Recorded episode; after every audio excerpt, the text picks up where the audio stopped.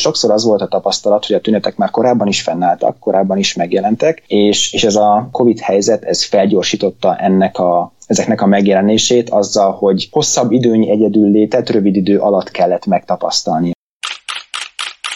ingyenes tanácsadást hirdetett a koronavírus járvány közepén egy debreceni pszichológus.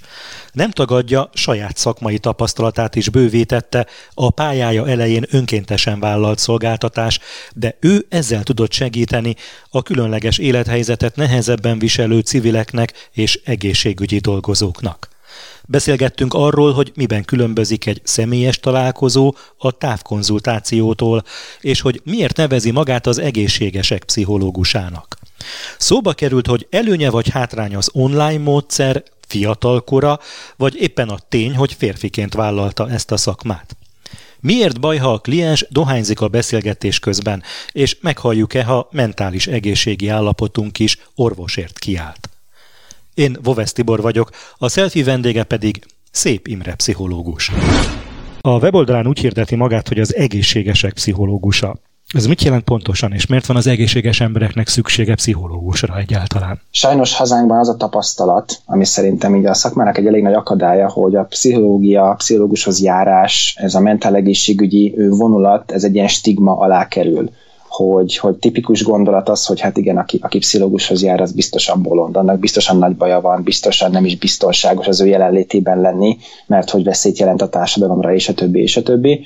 Holott egyáltalán nem erről van szó, és, és erre szerettem volna, hát nem is csak, hogy felhívni a figyelmet, hanem hát idézőjelesen szakosodni, specializálódni, hogy nem csak azoknak lehet hasznos. Nem, nem mondom azt, hogy mindenkinek szüksége van rá, azt gondolom, hogy mindenkinek hasznos lehet, de nem kell ahhoz hatalmas problémára gondolni, hogy az ember úgy ítélhesse meg, hogy, hogy szüksége lenne akár csak egy adott probléma megoldásához, vagy, vagy a helyzetének más, szemszögé, más szemszögben látásához egy, egy szakmai segítségre. Tehát nem mindenki beteg, aki pszichológushoz jár? Nem, sőt, én kizárólag olyan emberekkel foglalkozok, és végzettségemből adódóan csak olyan emberekkel foglalkozhatok, akik klinikai szempontból egészségesnek tekinthető. Milyen területre specializálódik? Ezt igazából azért nehéz megragadni és, és megfogalmazni, mert a, a területre való specializálódás az leginkább a klinikai szakpszichológia fölötti szinten kezdődik el, ott, ahol már a különböző diagnózisoknak neve van, mint például depresszió, vagy pánikbetegség, vagy,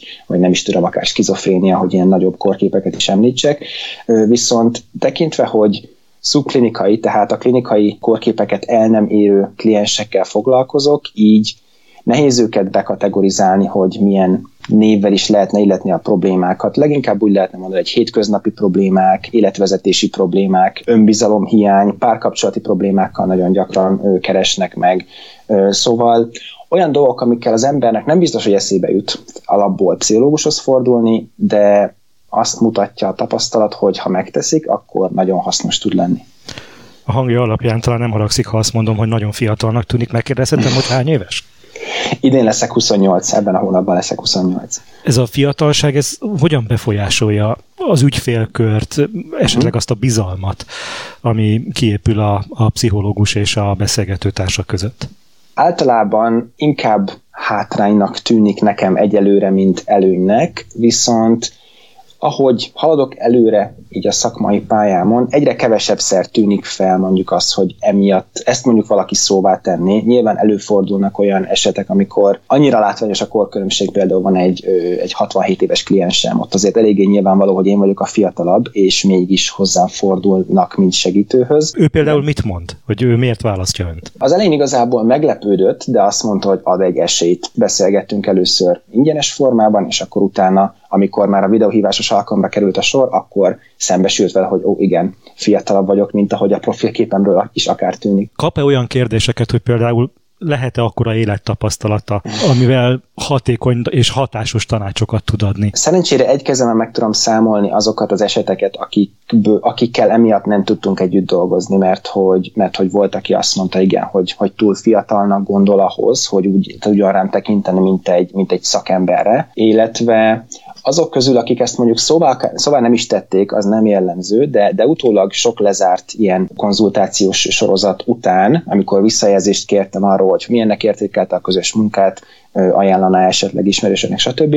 Sokan voltak, akik megfogalmazták, hogy elsőre szkeptikusan álltak a dolgokhoz, egyrészt a korom miatt, másrészt a nemem miatt is valamelyest, mert ez a pálya hát inkább nők által dominált jelenleg, Viszont ezt igazából szakmailag tudjuk úgy kezelni, mint egyfajta ilyen preferenciát a kliens részéről. Tehát én ezt úgy tudom, azt tudom mondani, hogy akár életkorilag, akár nemet illetően meg lehet érteni azt, hogyha valakinek van egy olyan jellemző egy, egy szakemberben, ami által nagyobb biztonságban érzi magát, és, és könnyebben meg tud nyílni. Nagyon buta volt ez a kérdés. A pszichológus munkájában játszik szerepet az élettapasztalat? Nem gondolnám, hogy buta volt a kérdés, sőt, szerintem minden kérdésnek megvan a maga értelme, mert okkal teszünk fel minden kérdést. Szóval Ez nagyon én... pszichológus, én nagyon pszichológus válasz volt. Igen, igen. igen. Köszönöm. igen, egy kicsit a szakmai nem átütött ezen a kérdésen, vagy ezen a válaszon. Szóval nem gondolnám, hogy ez egy problémás kérdés lenne, és egyetértek azzal a gondolattal, hogy az élettapasztalat hozzá tud adni ahhoz, amit egy szakember bele tud tenni akár a szakmai identitásába, saját munkájába és kliensekkel való munkába, viszont azok alatt az évek alatt amit, amit én már munkával töltöttem az egyetemet követően, egyértelműen kirajzolódott az, hogy az élettapasztalathoz képest sokkal, de sokkal többet nyom alatba a szakmai tapasztalat, a kliensekkel szerzett tapasztalat. Az előbb említett az egyik válaszban, hogy videóhívásban beszélgetett az ügyféle, Igen. és ahogy a weboldalát néztem, elég nagy hangsúlyt fektet a távkonzultációra. Én Igen, azt hiszem, hogy ez is eléggé szokatlannak tűnhet, mondjuk, hogyha uh-huh. három évvel ezelőtt beszélgettünk volna, akkor még inkább. Tehát, hogy szokatlannak tűnhet az, hogy valaki nem személyes jelenlétben nyújt segítséget egy, egy ilyen helyzetben, uh-huh. hanem távhívásokban. Amikor én beindítottam ezt a kis egyéni vállalkozásomat, akkor sajnos a, a világjárvány már már bőven beindult. Szóval akkor már elkezdődtek ezek a lezárások, elkezdődtek a, a mindenféle megszorítások és nehézségek a hétköznapi életben, és hát ez nyilvánvalóan a, a szakmát sem kímélte, úgyhogy amikor már én kezdtem, akkor a szakma már elkezdett alkalmazkodni ehhez az újonnan kialakult körülményhez, úgyhogy én már úgy kezdtem el ezt az egészet, hogy kizárólag online formában kezdtem hozzá, és ez továbbra is így van. A járványról beszélünk majd még, maradjunk még ennél a távkonzultációs kérdésnél. Milyen viszony tud kialakulni egy videóhívásban? Egyáltalán videóhívásban beszélget az emberekkel, vagy telefonon? Van néhány ember, akik ő mag, ők maguk választották a, a telefonos megoldást. Ezt hol praktikussági okokból, hol azért, mert szégyenlősek voltak az első néhány alkalommal, és utána váltottunk át videóhívásos beszélgetésre, de a, a klienseim nagy részével videóhívásban beszélgetünk. Ez is egyfajta egyéni preferenciává vált így, legalábbis az én tapasztalataim alapján, hogy vannak, akinek igen, kifejezetten előnyt jelent az, akár csak az, hogy nem kell kimozdulnia az otthonából, akár hogyha egy kisebb településről beszélünk, ahol messzebbre kellene érte utazni, ott ez kifejezetten előny is tud lenni, illetve én úgy is gondolom, vagy azt is gondolom, hogy a, a biztonságérzetet is növelni tudja az, hogy az ember otthon van, egy olyan közegben, amit ismer, egy olyan közegben, amiben jól érzi magát. Biztonságban és mivel, érzi magát. Igen, és mivel a szakmai folyamatban nagyon fontos az, hogy a kliens biztonságban tudja érezni magát a folyamatban, ezért ez szerintem egy ilyen járulékos előny, ami nyilván a kényszerhelyzetből adódott, de bizonyos esetekben szerintem még előnyel is járhat a személyes konzultációhoz képest. Előfordul olyan, hogy mivel nem személyesen van jelen a beszélgetőtárs, kicsit lazábban kezeli a tényeket, tehát esetleg uh-huh. lódít, esetleg máshogy mond el dolgokat, mint ahogy valójában történt. Tehát ez a távkapcsolat, ez, ez nincsen hatással mondjuk a, a, a hitelességre, vagy, a, vagy az őszinteségre? Ilyen tapasztalatom még nem volt, hogy kifejezetten ez a távolság, amit az internet hidal át járult volna hozzá esetleg ahhoz, hogy az ember ne legyen őszinte. Egyrészt, mint pszichológus, én nem is tekintem feladatomnak azt, hogy kiszűrjem, hogy mi a valóság és mi nem, hanem én abban igyekszek segíteni, amilyen problémát a, a kliens úgymond elém tár, vagy amibe beenged. Én nem próbálom feszegetni ezeket a határokat, nem vizsgálom ennek a, az igazságtartalmát, hogyha időközben kiderül, akkor azt ő maga legyen, aki bevallja, és azért tegye meg azt, hogy bevallotta, mert úgy érzi, hogy biztonságosan bevallhatja. Tehát azáltal, hogy meg sikerült teremteni, ha meg sikerült teremteni egy ilyen biztonságos légkört, akkor ezek a hazugságok általában maguktól feloldódnak, maguktól megszűnnek, és ezekre általában fény szokott derülni. Amire inkább látok, hát idézőjelesen tendenciát, hogy, hogy könnyebben megtörténik, hogyha nem az ember rendelőjében zajlanak ezek a folyamatok, hogy kicsit úgy több mindent megenged magának az ember, mert otthon van. Például Mire gondol? iszik egy kávét, eszik, olyan is volt, hogy dohányzik, olyan is volt, hogy valaki benyitott a szobába, tehát... Mondjuk bizonyos... ez utóbbi pont nem, de az előbbiek pont a biztonságérzetet javíthatják, nem? Hiszen kötetlenebb formában történhet meg a beszélgetés, mint mondjuk egy semleges helyen vagy a pszichológus rendelőjében. Igen, a legtöbb esetben ezzel nincsen probléma. Tehát, hogyha például valaki iszik, vagy egy pohár vizet, vagy, vagy kávét, vagy, vagy eszik, miközben beszélgetünk, az, az nem szokott zavaró lenni.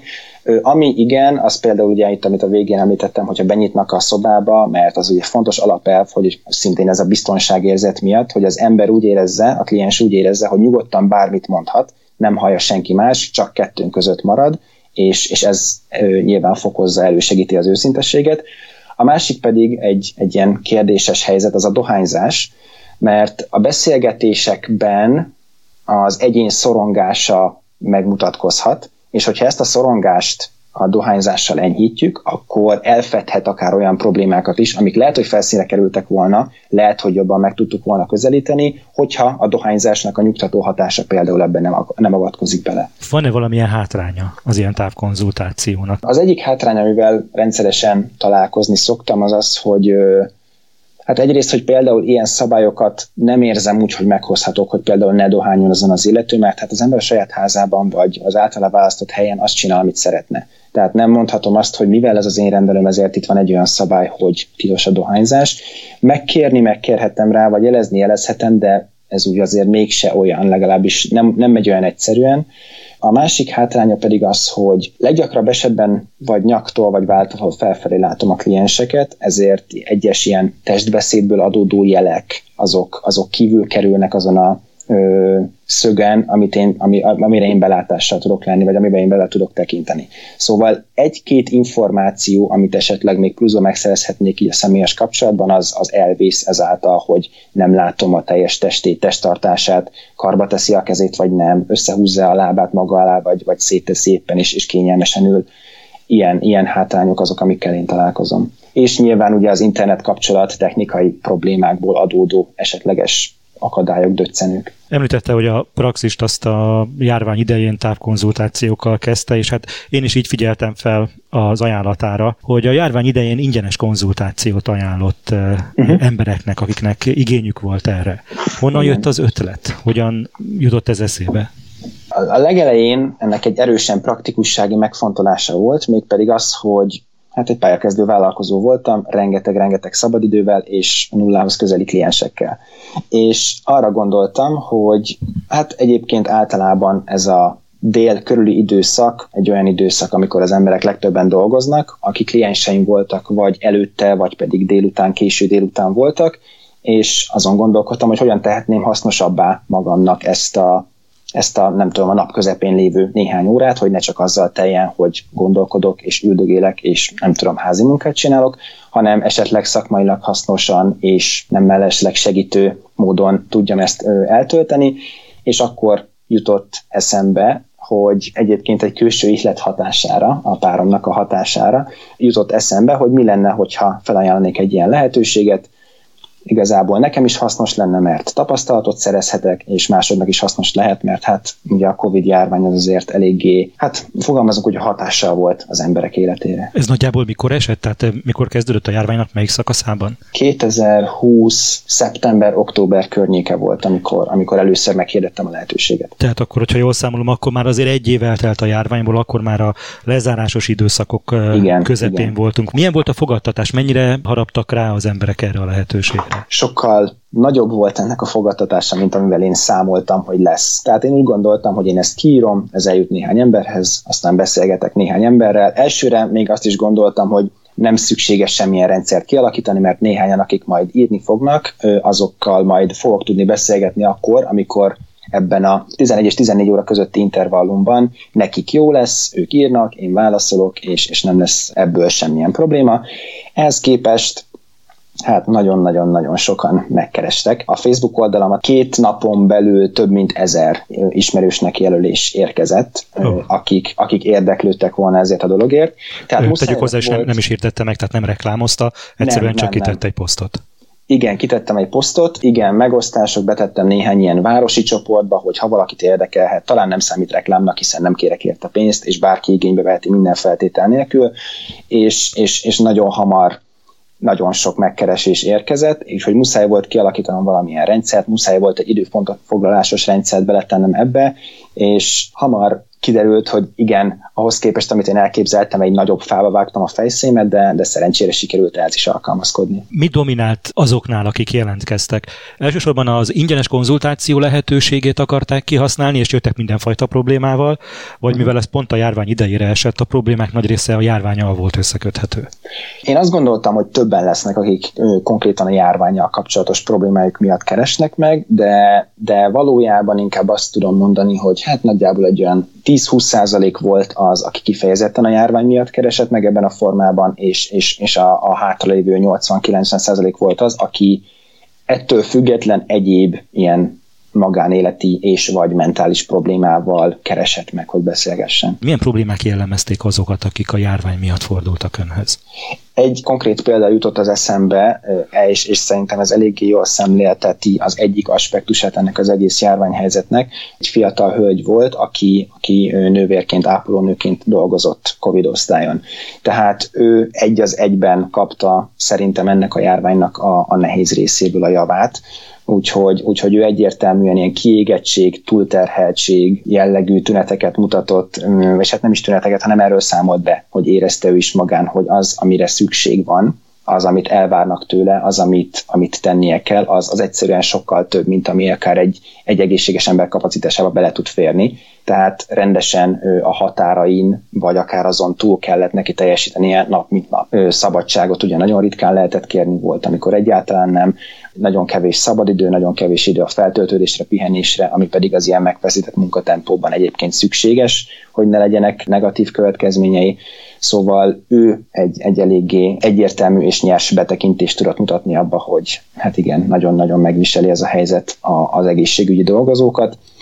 Ezen kívül, akik, akik nem igazán így az egészségügyi szakmában voltak, párkapcsolati problémák az összezártságból adódóan újra felszínre kerültek, amik mondjuk korábban megoldottnak tűntek, amikor mondjuk a pár mindkét tagja dolgozott és nem voltak otthon, vagy olyanok is voltak, akiknek pont ez a magányérzés erősödött fel, amiatt, hogy nem tudott bejárni a munkahelyére, otthoni egyedüllét miatt, össze volt zárva idézőjelesen a saját gondolataival, és és előfordulhat, hogy nem tudott olyan tevékenységbe menekülni, amikbe korábban igen, mint például a munka, hogy eltereljék a figyelmét az egyes problémákról. Miből eredhetett ez a magány? Mert az, az igaz, hogy a COVID helyzet az most felerősítette ezeknek a tüneteknek a, a jelenlétét, de, de sokszor az volt a tapasztalat, hogy a tünetek már korábban is fennálltak, korábban is megjelentek, és, és ez a COVID helyzet, ez felgyorsította ennek a, ezeknek a megjelenését azzal, hogy hosszabb időnyi egyedül létet rövid idő alatt kellett megtapasztalni az illetőnek. Lehet, hogy nagyon általános és nagyon laikus a kérdés, uh-huh. előre is elnézést.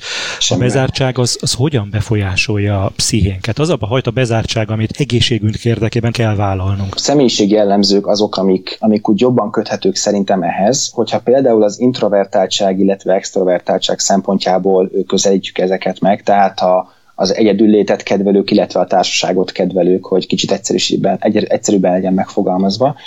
Az introvertáltak közül sok olyannal találkoztam, akiknek lényegében még csak megakadást sem okozott ez a bezártság, mert egyébként is szívesen vannak egyedül, szívesen ő, foglalkoznak a saját gondolataikkal, szívesen mélyednek el a tevékenységgel, amit végeznek. Akkor ők miért mennek pszichológushoz? Igen, ők voltak például ebben a 80-90%-ban, akik ezen kívülálló probléma miatt kerestek meg általában. Nyilván ezt nem lehet teljesen általánosítani, tehát introvertáltaknak is van szükségük ő, személyes kapcsolatokra, csak nem olyan sokra, mint például az extrovertáltaknak. Talán azok, akiknek egyébként is ez a személyes szabadság, ez az, azt teszem, amihez kedvem van kérdés, egy fontos tulajdonság. Tehát szerintem sokak, akik belátták ennek a veszélynek a, a súlyosságát, vagy ne Isten saját családjukban, saját ő, magánéletükben, köze, közvetlen környezetükben megtapasztalták, hogy milyen súlyos kimenetelés lehet ennek a betegségnek, ők szerintem könnyebben tudtak úgy tekinteni erre az egész helyzetre, mint egy olyan ár, ami szükséges, hogy egy sokkal nagyobb problémát meg tudjunk előzni.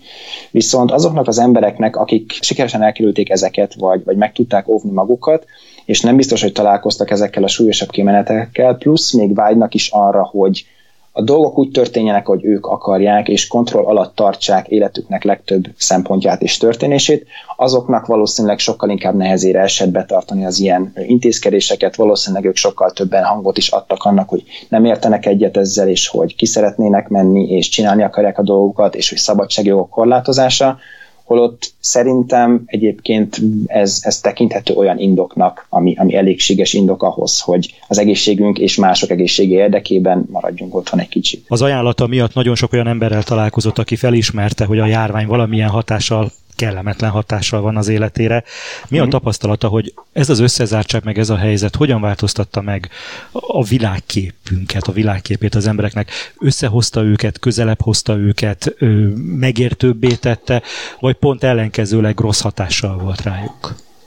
Én azt vettem észre, hogy megosztottságot eredményezett sajnos. Tehát úgymond csoportokra, hát kb. mint a fociban, szurkolókra osztottunk. Voltak azok, akik azt mondták, hogy ez egy komoly helyzet, ami, amit meg kell fékezni bármi áron, nehézségek árán. Voltak azok, akik azt mondták, hogy ez egy semmiség, ez egy média által felfújt semmi, ez egy, egy komolyabb nátha, voltak azok, akik azt mondták, hogy be kell oltatni magunkat mások és saját magunk egészsége érdekében. Voltak azok, akik azt mondták, hogy ez csak egy kontroll, egy, egy, egy mindenféle befolyásoló eszköz, és, és az oltatlanság az egy előny. Aztán voltak azok, akik úgy tekintettek erre az egészre, hogy jogos, hogy az oltatlanokat nem engedik be bizonyos helyekre, bizonyos emberek közé, vagy a nagyobb tömegekbe, és voltak azok, akik úgy tekintettek erre, mint diszkrimináció, hogy, hogy nem szabadna ilyen módon különbséget tenni. Úgyhogy amit én sajnos látok ebből az, hogy nagyon-nagyon erősen megosztotta, táborokra osztotta a, a népességet. Változott valami ez alatt a két év alatt abban, hogy milyen problémákkal fordulnak önhöz, illetve hogyan reagálnak a különböző helyzetekre az emberek?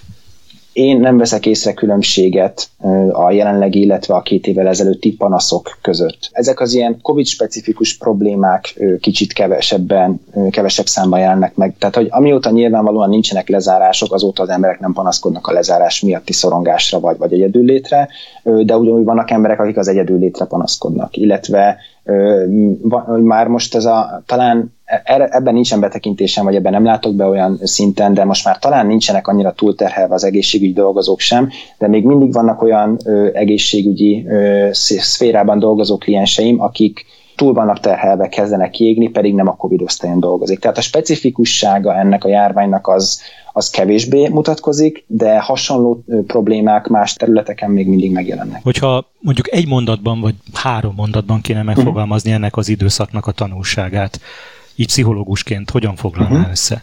Az egyik az mindenképpen az lenne, hogy fejlesztenünk kell az, az információs technológiát, mert sosem lehet tudni, mikor lesz rá szükség, és, és ezt, igen, ezt a szakma is megtapasztalta, hogy ez a tradicionális egy per egy szemben ülünk egymással és beszélgetünk, helyzet is szükség esetén fel kell, hogy oldódjon, de működőképesen alkalmazható. Ezen kívül szerintem azáltal, hogy amit, amit mondtam is, nekem az a tapasztalatom, hogy sokszor katalizálta, felgyorsította ezeknek az egyébként is meglévő problémáknak a megmutatkozását az emberek életében, szerintem nagyon szépen megmutatta azt, hogy nem fektetünk elég nagy hangsúlyt a, a mentális egészség megőrzésére, a mentális ö, problémákkal szembeni prevencióra, hogy megelőzzük ezeknek a kialakulását, és hogy ne várjunk addig, ameddig már lesz belőle egy olyan probléma, amihez lehet, hogy tényleg egy klinikai szakpszichológus kell, vagy lehet, hogy tényleg egy pszichiáter segítsége fog kelleni, mert megelőzhető, és minél korábban vesszük észre, és minél korábban találkozunk ezzel, annál könnyebben megoldhatók ezek a problémák. És nagyon örülnék annak, hogyha ez a pszichológiát, illetve a segítő szakmákat övező stigma az elkövetkezendő években az, az úgy csökkenne, vagy, vagy visszább benne. És hát igen, jó lenne beletenni az oktatásba azt, hogy ahogy az ember elmegy orvoshoz, hogyha fáj valamilyen, úgy az ember elmegy pszichológushoz akkor is, hogyha hát idézőjelesen a lelke fáj, vagy hogyha egy olyan problémával találja szemben magát, amire elsőre látja a megoldást a mindenféle stressztől, feszültségtől, szorongástól. Ingyenes tanácsadást hirdetett a koronavírus járvány közepén egy debreceni pszichológus. Saját szakmai tapasztalatát is bővítette a pályája elején önkéntesen vállalt szolgáltatással, és így tudott segíteni a különleges élethelyzetet nehezebben viselő civileknek és egészségügyi dolgozóknak. Szóba került, hogy szakmájában az életkornál sokkal többet nyom alatba a kliensekkel szerzett tapasztalat, és ahogy testünk vészjelzéseit felismerjük, úgy meg kellene hallanunk azt is, ha mentális egészségi állapotunk kiállt orvosért. Én Vovesz Tibor vagyok, a selfie vendége pedig Szép Imre pszichológus volt.